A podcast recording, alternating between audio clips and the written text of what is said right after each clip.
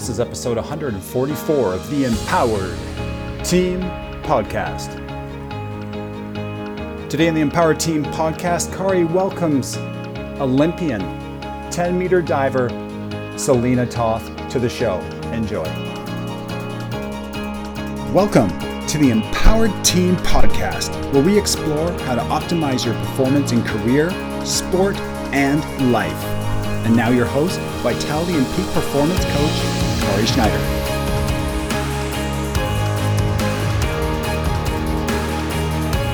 Hi, Celina. I am so happy to see you and have you on the Empowered Team podcast. I think congratulations is in order. Thank you. So good to be back. So, for those viewing, you can see your t shirt, Team Equipe Canada. That's a very, very special thing to wear. So, tell everyone who you are and what you do. My name is Celina Toth. I'm 29 from St. Thomas, Ontario, and I am a women's 10 meter diver for Team Canada going to the 2020 Olympics. Okay. How many times have you been able to say that? So that's the first time. okay. That's what. I So uh, that's one of the reasons why I didn't, I can easily introduce you. But one of the reasons I didn't is because I don't know if you have said it yet. It's been so mm-hmm. recent. Oh my yeah. god. So for our listeners, let's just walk people through this. First of all, it's the 2020 Olympics, but it's 2021. It, everybody's been trying for either so long to qualify or they qualified and their Olympics have been delayed. You are a diver, 10 meter diver, and you have recently learned of your qualification. So tell people a little bit about your sport and and it's because in Canada and in everywhere in the world, it's different for every sport to qualify for the Olympics. Explain to people what it's like to qualify for diving for the Olympics. Okay, so it's usually kind of complicated um, because the year leading in, we have lots of competitions that you can actually use to get qualifying scores towards qualifying for the games. And usually we have a pre-qualifying score, which is rather high. Um, that's mostly only set for one person, usually Meg. Um, she's the only one who's really been at that caliber um, at those international meets to qualify that spot. Um, however, this year, it obviously everything got thrown um, all over the place, and there was no like real set rules. Um, and we were just trying to compete wherever we could. So when we were getting ready for World Cup, it was kind of like, okay, everyone who's potential to qualify for the games are going to go. So we went to Montreal for a two week camp and we actually were doing hosting a competition with other um, countries around the world to kind of get that international competition feel back, to do a competition. Um, it didn't mean anything, but it was really nice to have that kind of leading into World Cup. Um, however, they had just went into a state of emergency in Japan back when we had it, which was, I think, um, beginning of May. So when we were in uh, Montreal that April, leading in, getting ready, it was canceled that first weekend. So we were like, World oh, okay. yes. Oh so we were like, okay, we're we're not going. so then we were like, well, we're gonna see like continue to go to the camp, be here another week, and have another like internal competition at the end of the week. It was awesome because that first time you're just getting the like cobwebs out and stuff. So that was it was kind of it wasn't our greatest performance, but then the second week, it felt like we were back in it. It was really nice to be with the team and just kind of felt more normal. And then we decided to go back to Victoria. And because it was still up in the air of if it was actually World Cup was going to happen, because nobody had a full, um, not everyone had all of their qualification spots, um, like countries and stuff. And so nothing was official. Nobody knew who was going from what country. Um, where was we like in Japan at the Olympic pool? Yeah. So like even us, Canada didn't have some spots that we should like absolutely have teams in. So we were all kind of like, what's going to happen? So we went back to Victoria. And then when we got back that next day, they were like, okay, so World Cup is happening. It's just delayed. Um, this is the deal. If you want to go, you can go. Um, but the COC is highly recommending that people who don't need to qualify don't go. And that like meant that I shouldn't go because women's 10 meter already had both two quota spots. So, but my two competitors had to go. Go ahead. But you weren't in one of those spots. So it wasn't designated to anyone. Okay. So Canada, so how we do it is we qualify our quota spots, but that doesn't mean it's your spot if you get it, which is what happened to me in 2016. I got Canada the second spot, but it wasn't mine. So we already have my women's event full. Technically don't need to be there, but the girls who I compete with in individual are doing synchro and they needed to qualify a spot. So they were both going.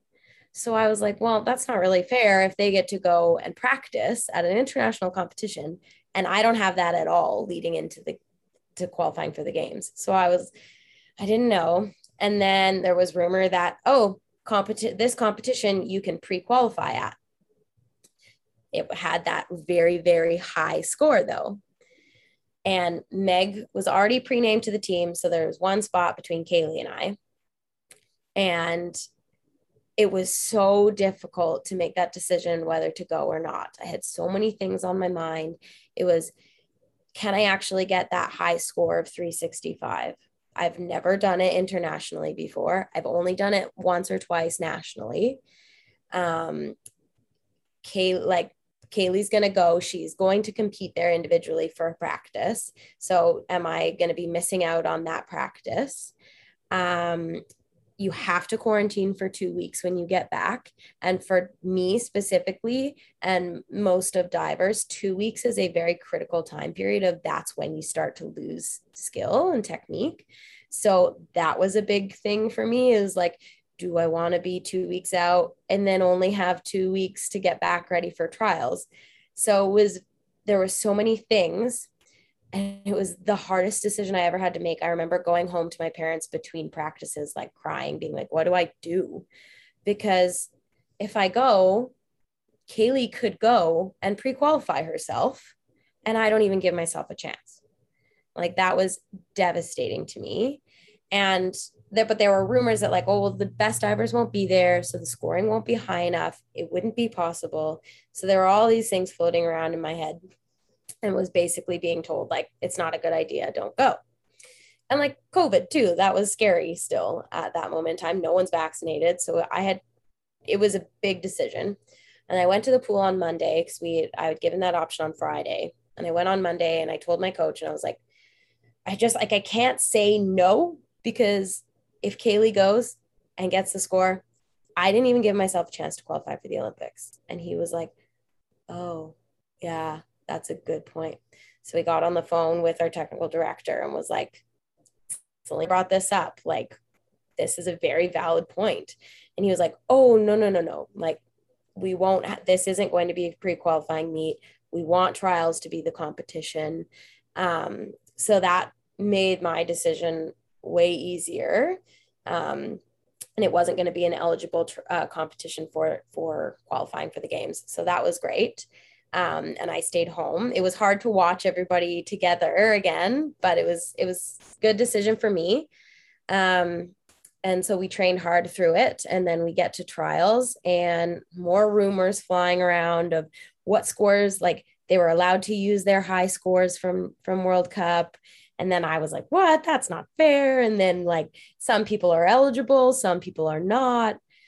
Um, and then Caeli got injured and so it was felt like well this is now my competition to lose like it was so chaotic i like i've never been more stressed in my entire life because for a competition because i came in ready for a fight i knew it was going to be very difficult to compete against caeli and and this was going to be the event of my life. And then she got injured and then i still have a job to do. Like it doesn't it doesn't mean it's mine just because she's no longer here. Elena was still in the event. And then i get to the pool morning of and then elena drops out. And i'm like what? Like what is happening?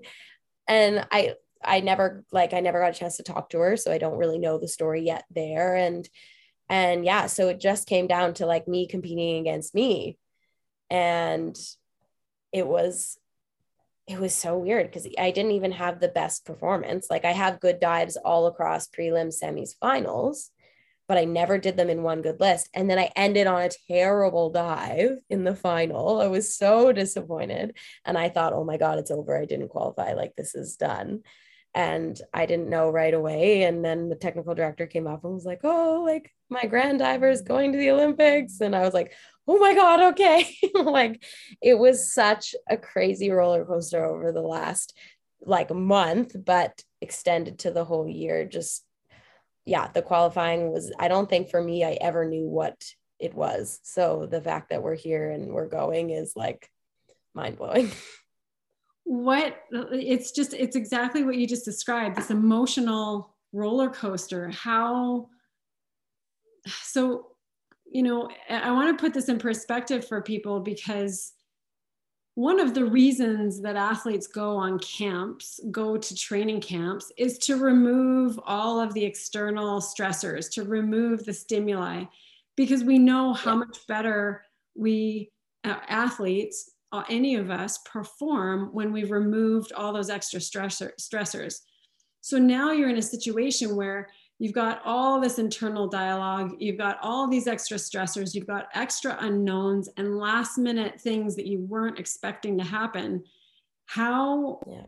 how were you managing that pressure or that stress or that um, that roller coaster of emotion that you were experiencing just to try and qualify like what did, is there techniques that you used? Was there did you have to just have some alone time? Was there you know did you have to like scream into your pillow at night? Like what what was, what was the you know maybe one of your worst techniques and one of your best techniques to deal with this pressure? Because this is what people are dealing with this in their own version in life right? And just because they're not qualifying for the olympics doesn't mean they don't feel the same feelings of massive pressure or uncertainty or fear or stress or any of those things. So what what what were your kind of worst coping mechanisms and your best coping mechanisms?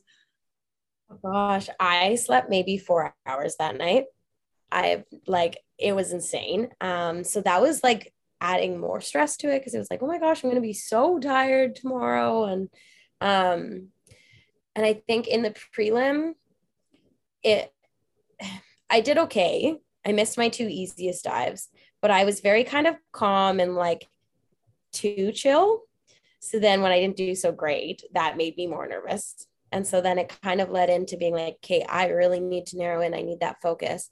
And what was kind of bothering me was over the past four years leading into 2020, I had this routine down pat. Like I knew it like the back of my hand. Every competition in the last two years leading before the pandemic, I could be in the competition, be nervous. And then soon as I walk onto that stair or onto the tower right before, I've been practicing this routine of visualizing the announcer saying my name, like Celina Toth, Canada, doing a 305C and then i picture myself like someone saying like go celina. And then i hone in to my picturing myself on the end of the tower. I say my corrections in my head. And then i see myself drill it. And then i walk up the stairs and walk onto the end of the tower. And i would practice that every day in practice to make it a practice like a competition because doing it the other way around did not work for me making competition like a practice so I practiced this and I practiced it. And at first I didn't buy into it, but I that I did it every day I would increase how many times I did it. And then when I got to a competition and I had I felt like like someone supporting me and holding my back, like I could just feel like I could lean on that. And every competition got better from there.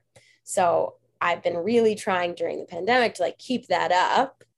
But with not knowing if you're going to compete ever again, if I was going to retire, like I didn't feel like when it came to, oh my God, all of a sudden competition is here. I don't feel like I had that skill was that strong. Mm-hmm. And then when I finally did compete again, I was like, oh my goodness, like competition is such a muscle and it is weak. So going into trials and not having any real competition experience, all kind of mock things, I didn't feel strong and confident in that way. And so after the prelim, I was like, I kind of like, I used it, but I didn't rely on it and I didn't feel strong in it. So in the semi, I made sure that I was not doing or thinking about anything else. And I was just narrowing in on that specific skill that I've practiced over and over and over again. That isn't anything that has to do with my physical diving. Like it's just all mental. Um, and it worked. I did all my dives that I needed to do the way I needed to. And like I felt strong in that and way more confident. Um, and then in the final, I was doing that. And then halfway through, I got distracted by something else and didn't. I've, it, I was still doing it, but it wasn't as um, like focused. Yeah, exactly. Intentional. And uh, and then I kind of lost it And my competition. Didn't end how I would have liked to. Um, but like I did the job and I was there and and present through the whole thing, which is like something that you don't really think of and everybody tells you to be. Um, and so regardless of whatever the outcome was, like I I was happy that I could finally like get that zone and like know that yeah, it's weak, but I can still do it. And that's really great to know going into the games because there's going to be way more distractions mm-hmm. um, and frou frou and all that stuff. So if I can keep practicing that. And I've been doing that every day in the training camp here uh, the last two weeks, and diving's been going really well. So I'm excited to to leave Toronto and get to Tokyo and see what happens.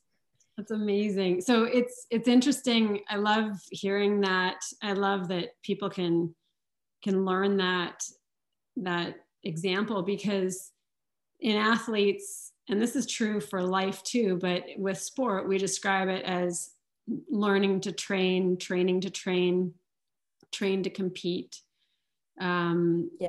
train to win, um, compete to win. So there's all these different stages of, of an athlete's development. And one of the big missings with COVID is the, the training to compete because mm-hmm. that one chunk of training to compete, what people don't realize is that the the world or international competitions that you are missing out on that most other athletes are all missing out on is part of the developmental process to get to the point of being able to compete to win because you need and that's why that Montreal competition with international competition at least gets the sense of the pressure of other divers the pressure of international pressure. Um, and and that's the kind of thing that's been missing in covid because people don't have their regular qualifiers. There's these the weird the timing is weird for qualifiers. The the qualifiers may not have happened. And it's just this this unusual scenario. And what you spoke to in your routine that is the exact thing that i coach the the people who are trying to perform to optimize their performance that 1% it's systems, it's routines, it's rituals that are going to serve the direction that you want to go. And in your case, it's a ritual that, and we all do this, we all do this in some form or another, whether we're an athlete or not. What we do is we have a ritual, it works for us, and then we take for granted that it works for us.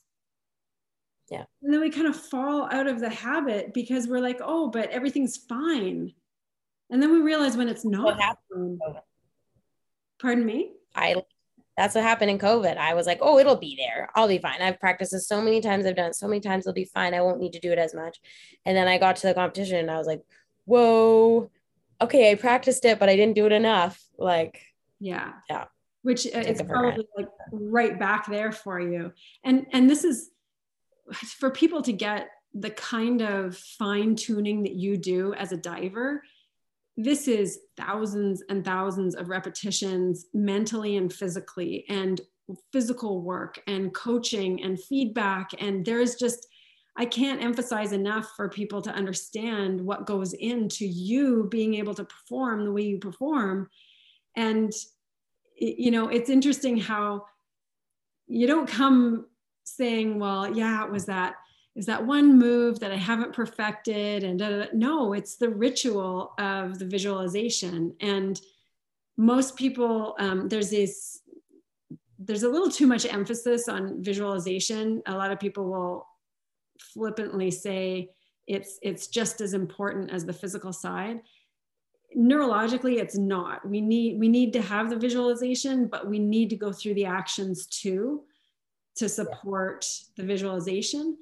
But so then it it imprints for our brain. But man like what an incredible example because it's so true for what you need for your highest performance but also what everybody needs for life in order for them to go in the direction that they want to go and just how easy it is to fall out of it you know so are you have you had a chance because you're like you're right into training you have to put so much emphasis on preparing have you had a chance to even really be excited and celebrate that you're going? Um, sort of, not really. Uh, we qualified on the first of July, which was kind of cool, and then flew home the next morning. And then I flew back. So that was a Friday. And then I flew back on Monday. And so I didn't have any training days at home. Like I literally got home Friday, went to the pool, saw my teammates, said hi, goodbye. And then like I spent a night on the beach with some friends who wanted to drop in, and then one night with my family and my boyfriend, and that was it. I flew back and we were right back into training. And so, like that quick weekend turnaround, I don't feel like I recovered at all. And then we get here and it's just like right into it. And like I had a lot to work on. You're in so, Toronto now, but you were in Victoria. Yeah. Okay. Oh yeah, we had trials in Toronto. I went to Victoria, came back to Toronto, and we're here for two weeks. And I had we had the weekend off in between our two weeks, and I actually got to go home to London. I rented a car and drove home and saw um, some like family and um, old friend that I haven't her and her family. I haven't some of them I haven't seen in ten years or more.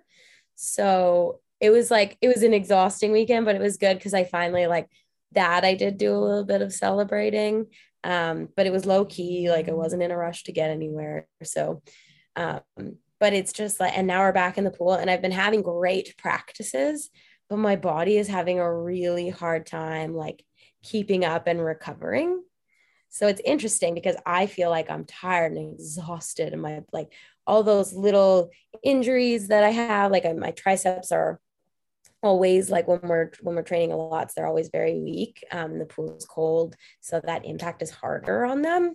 So all those little things i feel just a little bit more because the intensity is happening and it's exciting and um, and you just feel it a bit more. So i feel rough but like still things are going great. So i don't know it's a hard balance to mm-hmm. find did, did you would would you in the past would you have celebrated like i mean what i mean is taking the time to acknowledge where where you know you you you paused you took a moment to see family you took a moment to kind of reflect that wow this is cool i qualified on canada day i've got a couple days but you know is it is it hard to stop and celebrate this level of win when you still have the the longer goal out in front of you yet?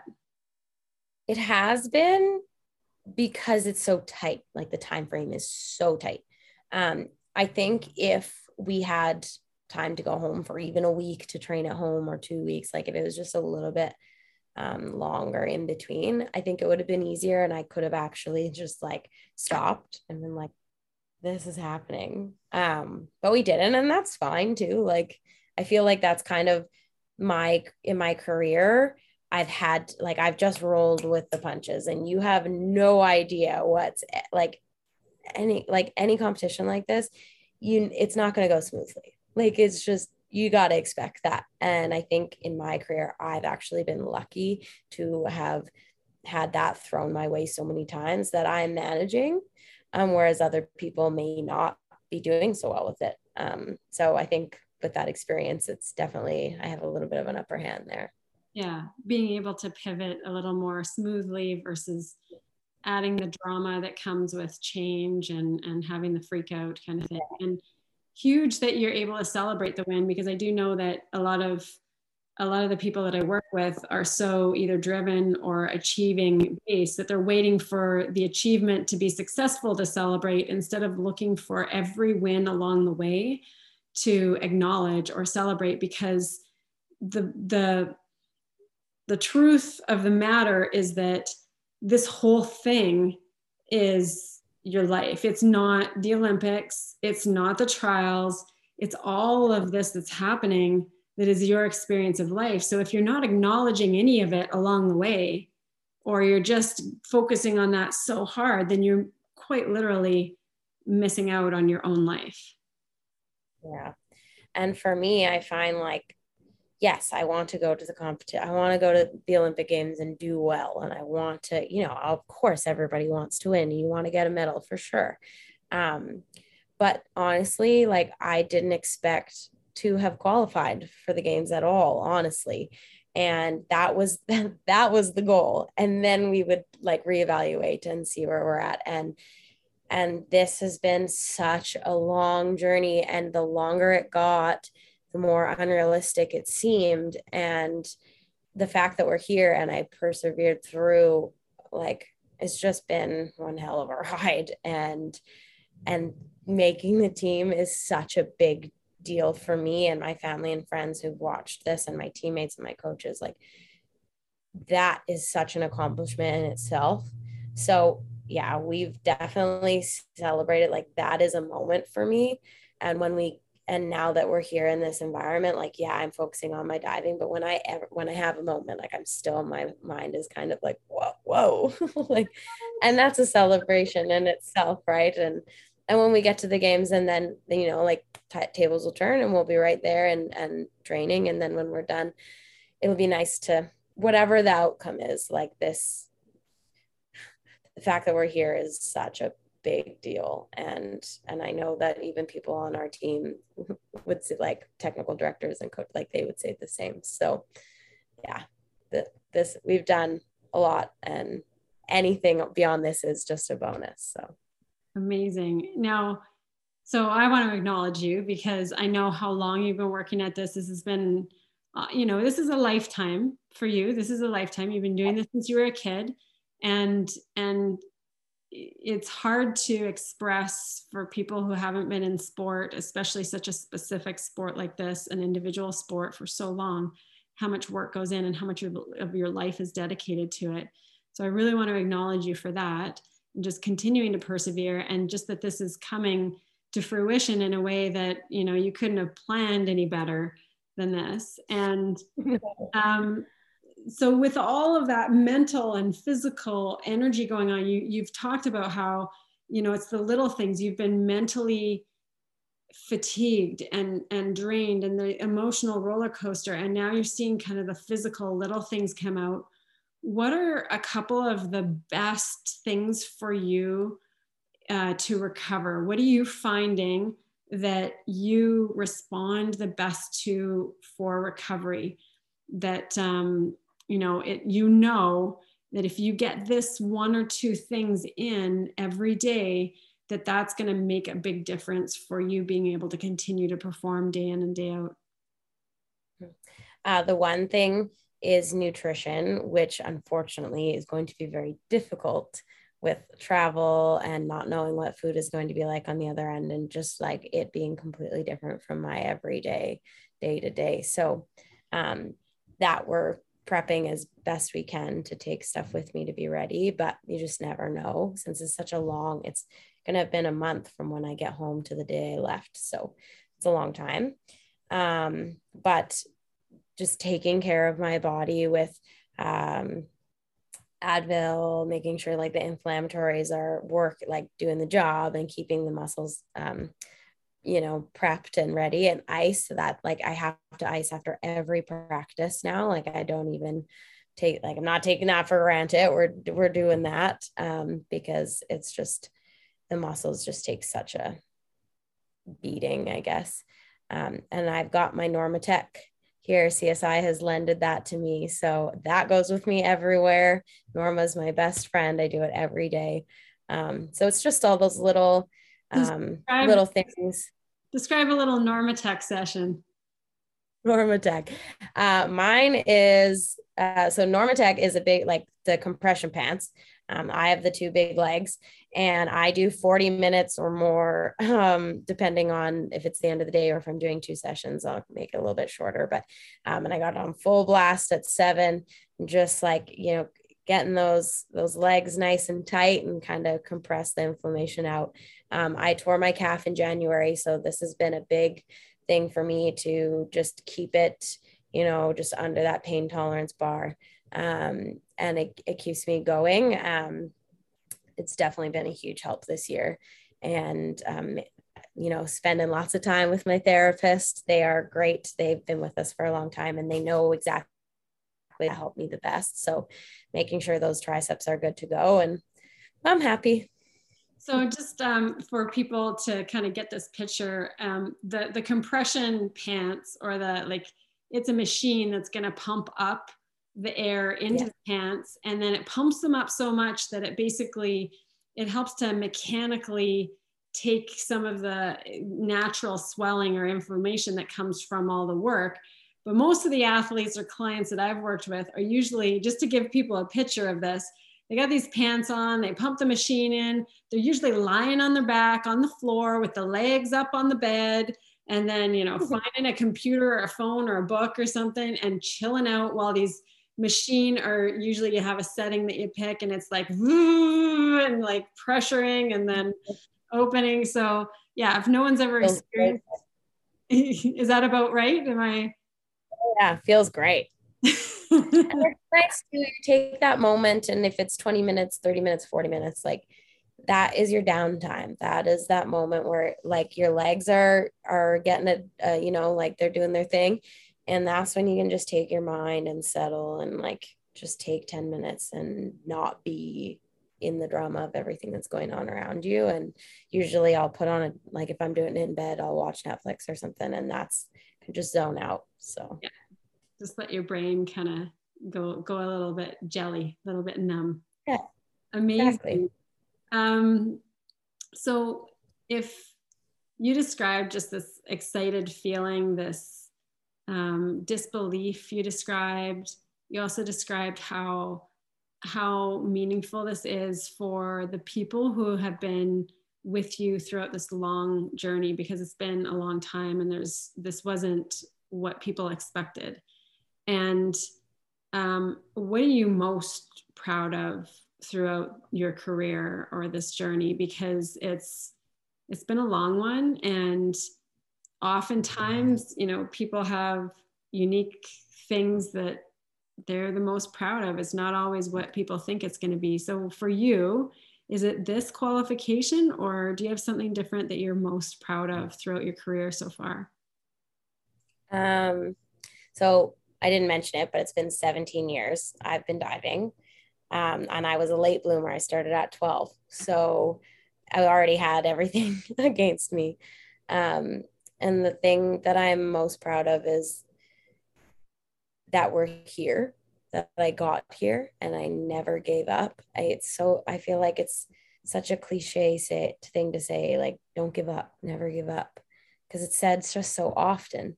But I now like that I'm going to the Olympics, I can now say that with conviction. Like, do not give up if you have this dream and you're told no, or you're not good enough, or you're too fat, or anything. Like, if you want it, just don't give up. And if it doesn't happen, you can be so proud that you never gave up and still kept trying because I would have felt the same way if I didn't end up qualifying two weeks ago. Like, the fact that I per- persevered through so many things that were just like, no, you're not, you're not the one.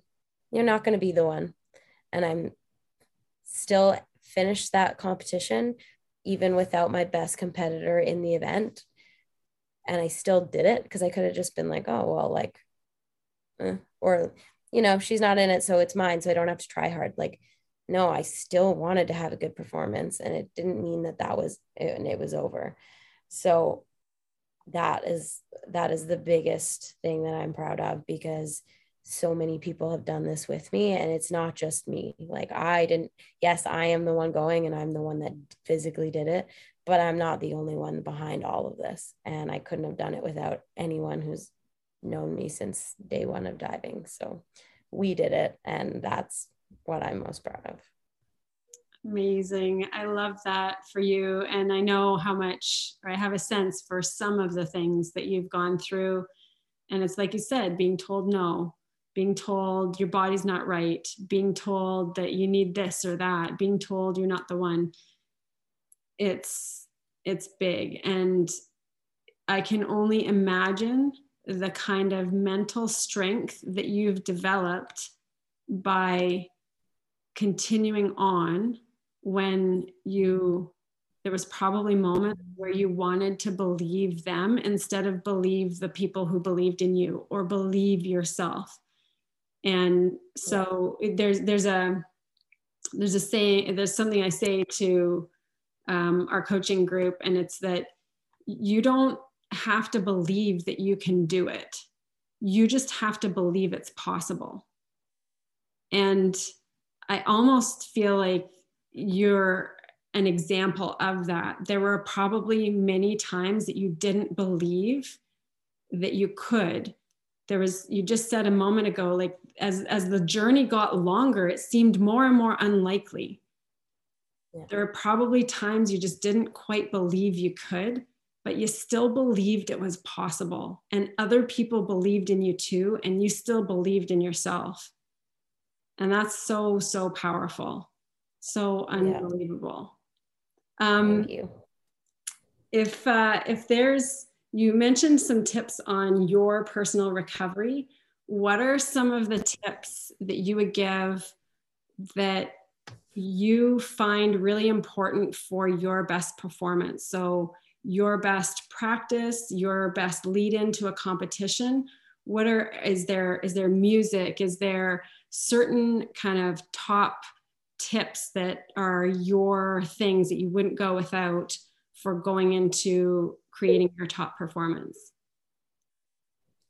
Uh, honestly, no top performance has ever been the same.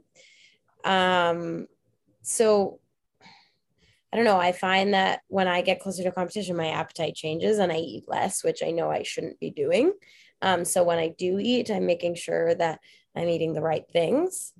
Um, and i'm and i'm not getting mad at myself if i don't like that i don't want to be in a position where i'm down on myself and i'm supposed to be performing when i know other people are going to be you know having expectations of me um, so just being nice to myself um, is a big deal as well um, but like i have a shirt that i make sure is with me and i try to wear it um, I'm not superstitious in any way, but just kind of having those comfort things with me. I, I have my music. Um, sometimes I only listen to one song during the whole competition if I have time. Um, and I'm, I'm always playing solitaire or Sudoku on my phone so that I can have like block out that mental noise as well. Um, but honestly, nothing has ever been ever been the same. Um, and I think that kind of goes with, you know, the uncertainty of any event or um, I just have to be comfortable with, and I've said this before, be comfortable with the uncomfortable and go with the flow. So to have those little things, just making sure that I'm, that I'm rested. If not, that's okay. Making sure I'm eating. If it's not the greatest, that's still okay. If practice doesn't go well beforehand, that's okay. It doesn't mean that I'm not going to do well in the event. Um, because all of those things that we talked about still come into play. I'm still going to come in in the event and I'm going to narrow that focus and have that training that I've relied on in my routine. So it's all there. Just got to be okay with it. That's such a huge thing. The the it's so simple. It sounds so simple. And I think it's so hard to do for so many of us. And it's just a simple thing of being nice to yourself. Like that, just not beating yourself up is a skill in and of itself that can go so far in progressing our own personal performance in whatever the realm. being nice to ourselves and not wasting our own energy and wasting our own focus on beating ourselves up. And for you, my goodness, like you've got repetition after repetition, day after day after day. And so you could be spending a lot of time picking apart so many things that just doesn't work you know? So that's uh, that's really neat very impressive.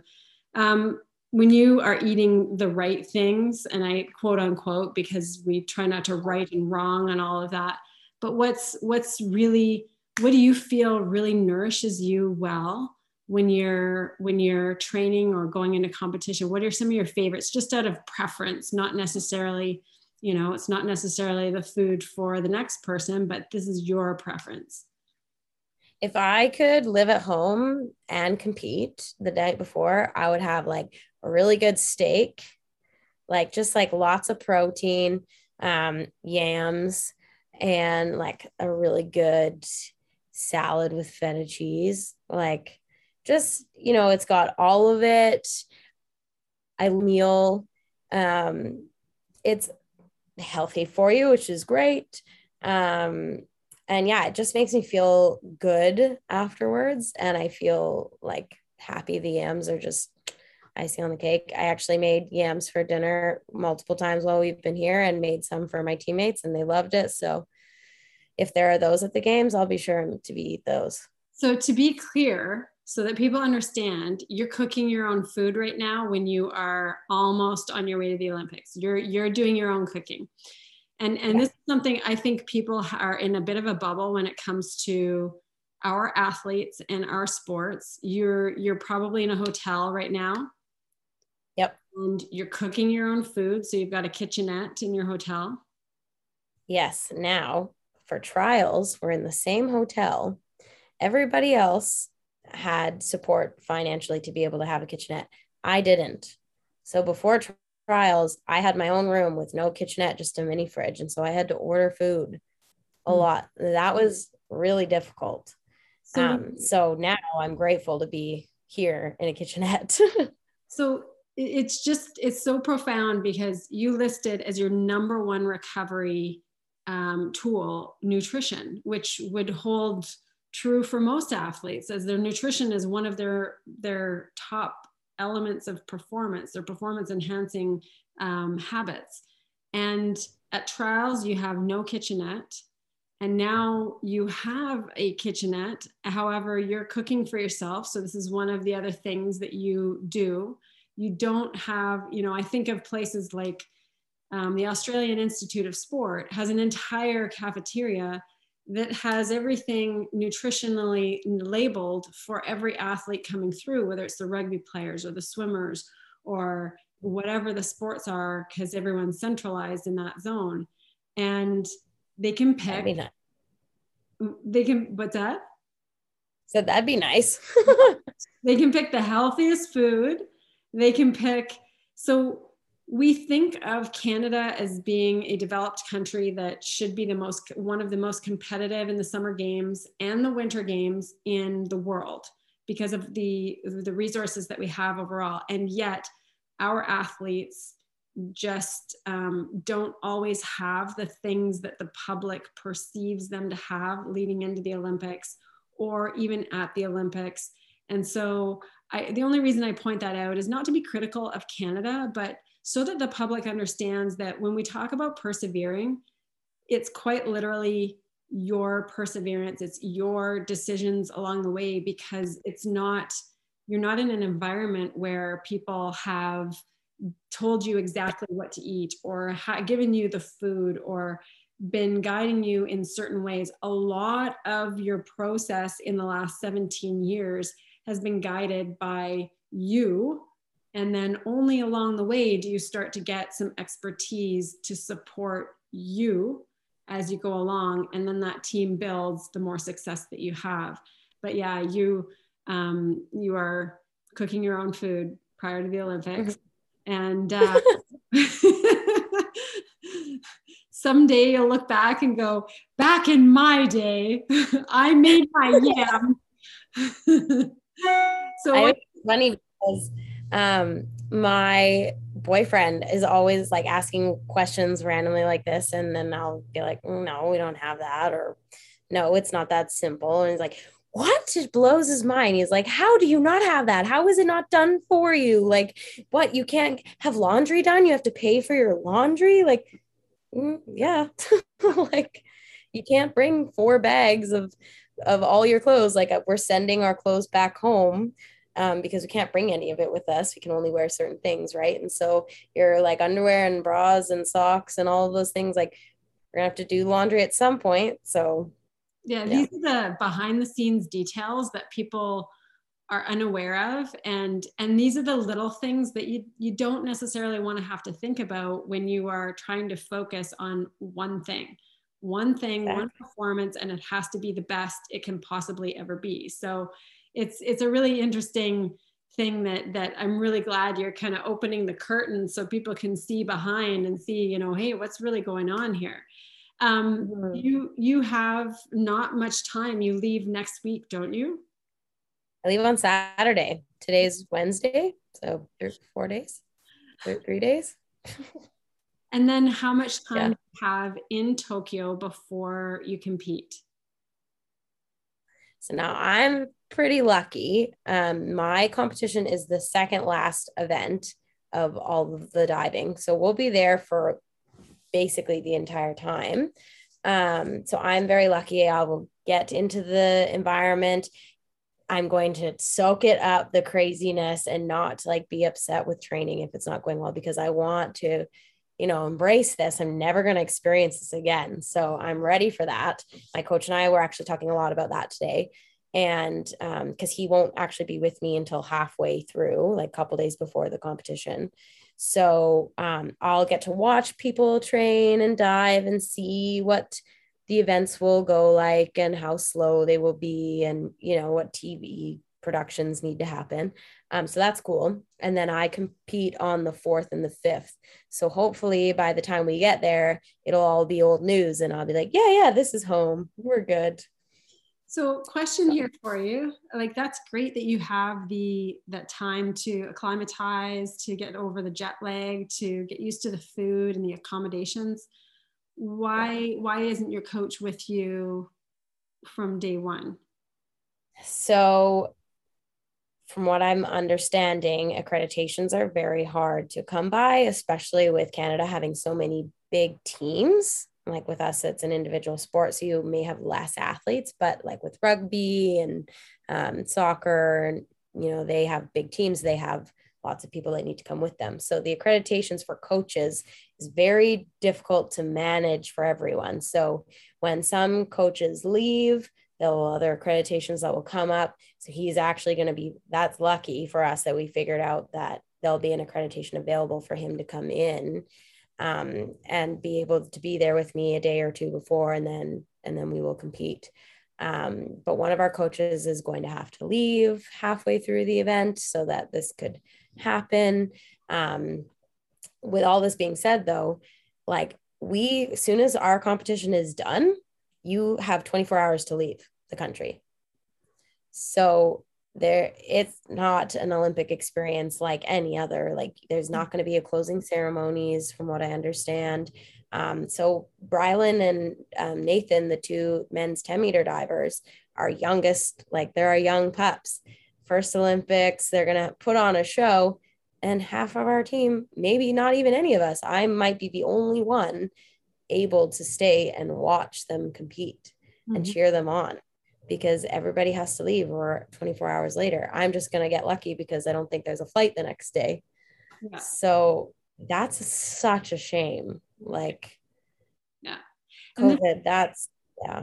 This is the the other element. I mean, there's there's just the logistics of a regular Olympics, and now you've got these other logistics of what COVID brings to it, and it's it's one of those things that you you know it's it's it's not ideal. And I, I i wonder about this olympics because you know there's situations like this where everyone would think well if you're there your coach would be able to be there coaching you because this is something that that is critical to your performance but they're not. And and then at the same time in most olympic games most people don't realize this but because the olympic qualifier is so important to be able to get to the games many athletes peak at the qualifier especially in individual sports. So especially gymnastics track swimming.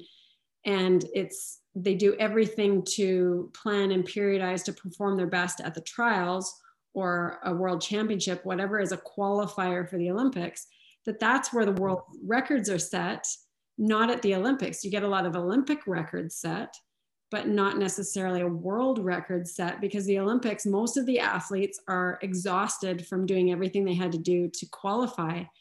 And so it makes me wonder whether this Olympics being so different and qualification being so different, some athletes having almost a year off and a lot of recovery that maybe they didn't know, or maybe a lot of too much recovery and they've gone the other direction you know what do you think is going to happen in this olympics do you think there's going to be way more world records do you think it's going to be harder to get that because there's not the fans there like what do you think is going to any any thoughts or predictions on that honestly uh, i have no idea for i think it'll depend on the sport um, like you said, people were peaking. I am thankful that I didn't end up peaking. Like that was the plan. And I'm glad that I messed up and I had things that I can continue to get better going into the game. So for me, that is great. Um, have things to work on. But others, yeah, I don't, I have no idea. Um, I don't expect, honestly, some of the diving to be that great because we haven't had competitions and yeah. that's the thing for us is like you need to practice competing it to be really good. That being said, though, there are some people who, you know, underdogs like that. There are those are things for a reason. There are underdogs. Um, they could come out. You could have some people you don't expect having amazing performances that's kind of what I think. I think it's going to be mediocre, and then you're just going to have some people that blow you away, whether yeah. they are amazing like you know that they're good or you've never seen them before yeah and that for our sport that's what i think it's going to be like for others i'm just excited to see what happens because it could be a total train wreck or it could be amazing and that's what makes it fun that's what makes sport enjoyable and, and why we watch it because you don't know what's going to happen and if you did we wouldn't watch it so yeah well, I want to. Um, I love it. I love your. I love your predictions, and I think too. I think the. I think there's going to be so much to, so many great surprises that we can't, we can't possibly um, predict. Um, on our on our last note, is there anything that you want to share uh, with others that either a message that you want to send out or or something that's really empowering for you that you'd like to share with others? Is there a last message that you want to um, impart on others? I just want to say thank you, like, and especially to you, like having me here and talking to you. All, it's been a long time. I came and started training with you when I was in a rough place. So the fact that we can come back here and just, you know, talk about this stuff and, and it's just so cool. And I have that relationship with so many people, honestly, because I've just trained and I've been that athlete that bounced around because we didn't have enough money or whatever. Um, people would go off and do other things that had better opportunities. So I've just had such great people on my team. And I, like I said before, like I could not have done this without them. And, and that, yeah, I just like, I'm so grateful and I'm so glad that I'm not alone in this because diving alone is scary and this with this is an individual sport and i am technically alone. So to know that i have so many people backing me and you know happy and proud of the what i've done that i'm just happy and proud that i've had these such amazing people in my life to be able to share this with. So just want to say thank you. Oh well thank you. I i'd like to say you you are such such an example for other people to learn from because you're you have like you've said you've persevered through so many things and that's why it was so important that we connected before this Olympics because I think that sharing your message and for people understanding what you have been able to do and persevere through and be an example of pivoting, be an example of flowing through whatever happens and adapting to whatever happens. I think people need to see that and hear that in this time of COVID, in this time of so many other, you know, tumultuous things that are going on in the entire world. So thank you for being such an incredible example. Your gratitude for the people around you is such a great example as well. And uh, and I'm so grateful we could connect with you before the Olympics. I invite everyone to tune in to the Olympics. Some people don't even know the Olympics are happening because it's they like, are happening. What happened? 2020 is gone. No, the Olympics are happening and you're going to be competing likely on the 4th or the 5th of August and we uh, we invite people to watch and cheer you on and follow you. You're on social media on uh, is it just your name, Celina Toth, on Instagram, and anywhere yep. else that people can follow you? Same thing on Twitter, I believe. yeah, Twitter and Instagram are your main two social spots. So follow Facebook. Facebook as well. So follow you on those spots and watch and cheer you on and know that your whole country and all of your fans are just, you know, over the moon excited for you and, and are having your back in every way and thinking about your routine with you. Thank you so much. if you enjoy listening to the Empowered Team podcast, you'll love being on the team. The Empowered Team runs year round it is our group coaching and accountability program where we take mindset and physical performance concepts and break them down to usable action steps that optimize results. To join, email us at info at empowerconditioning.com with subject line team. That's info at empowerconditioning.com. We can't wait for you to be on the team.